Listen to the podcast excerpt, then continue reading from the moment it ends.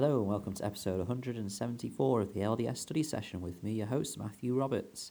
Today uh, we're going to begin our new study of the new week of Come Follow Me uh, this week. Uh, this is November 18th to November 24th and located in the Epistle of James. Um, this uh, week's Come Follow Me chapter uh, is headed Be ye doers of the word and not hearers only. Uh, and so, obviously, uh, with James, there is a number of uh, messages that come through. But what I wanted to focus on today was the section of who is James. Uh, now, first of all, what is interesting is that it seems that James wasn't called James at all. Um, I mean, that's what we call him today, but um, the, the, the name of James is actually uh, derived from the Hebrew form of Jacob. Now, I first heard this when I was listening to the uh, the Interpreter uh, podcast, which I've mentioned a few times before on this podcast, and I do recommend you listening to the uh, the Come Follow Me roundtable discussions. They are um, useful in getting some context uh, in behind the uh, the sections, especially as it's the New Testament, and of course, the New Testament has been studied and discussed and um, kind of dissected by scholars for a number of years, not just you know when uh, with Latter Day Saints uh, study, but uh, other studies as well. And so it's uh, interesting to kind of get that background. Now, if you look uh, in the Greek, uh, you know, wording of James, um, the the translation of it is Iacobos, which is you know the the Greek for Jacob or Jacobus, which of course clearly links to the name Jacob and yet we call him James. Uh, it's not very clear why. It, um, you know, in the English language, there are some odd uh, intricacies and things that go on, and this seems to be one of them. That you know, it also links to the name James. So, he's, he's James to us, basically. Um, but it's it's worth it knowing that. Uh, there are obviously a number of people called James in the New Testament. This refers uh, the person that wrote, or we, we believe that wrote the Epistle of James uh, is not the same James as in Peter, James, and John, uh, the one of the three origin, one of the twelve original apostles, one of the three in a circle, if you like, who was present at the events of the Transfiguration, the, the praying in the Garden of Gethsemane, and other things like that. This this is not the same James. Um, rather, this is the uh, the brother of, of the Saviour, uh, or the or the half brother, if you like. Um, most people believe him to be the son of Mary and Joseph, uh, one of the later children that they actually had together. Um, some don't believe that. Some believe because obviously they believe that Mary was perpetually um, virgin, that she, she never lost that state, that uh, James is the son of Joseph from another marriage or something like that.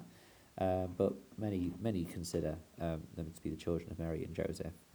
Um, so that is who he is. He was he was known as James the Just, uh, which is interesting, uh, and and this is all in the Bible dictionary, by the way. If you want to have a look uh, under James, uh, it talks about four different types of, J- types of four different individuals whose name was James, um, who are who can be found in the New Testament. Um, but it seems that this James, the brother of the Lord, uh, was was an apostle. Uh, he wasn't one of the original twelve apostles, uh, but he was seemingly called as one, or or he held a high position in the church, or, or an important position position in the church uh, later uh, after the Saviour's um, resurrection. So. This epistle is written by James. is is unlike the other ones we've had before from Paul. Paul always seemed to write to an audience, a specific audience, uh, whether it was a certain group of saints, such as the Galatians or the Colossians or Romans, etc., um, or whether he wrote to specific, specific individuals, such as Titus or Philemon or Timothy, and so on. Um, James, however, is in writing this epistle, is writing to a general audience, a general population, and it's considered one of the first epistles written as such, it, it's considered one of the first books in the New Testament to be actually written down uh, chronologically. And it focuses on practical religion and other general topics. Uh, actually, I'm going to share a quote with you. In a quote uh, given in 2005, uh, in the April uh, 2005 General Conference, um, there was a really nice overview given uh, in a talk called Strengthen Thy Brethren uh, by Robert J. Whetten, who said this, quotes, James directed his epistle to the twelve tribes which, was, which are scattered abroad. His teachings may be applied to us, the Lord's people, who in a latter day would accept the restored gospel. He teaches principles that should guide your relationships with others and members of the church. He considers the commandment to love thy neighbour as thyself to be a royal law. To James, a testimony alone is not enough. The gospel has to become a living reality in your life, and I will shew thee my works, my faith by my works. But be ye doers of the word, and not hearers only.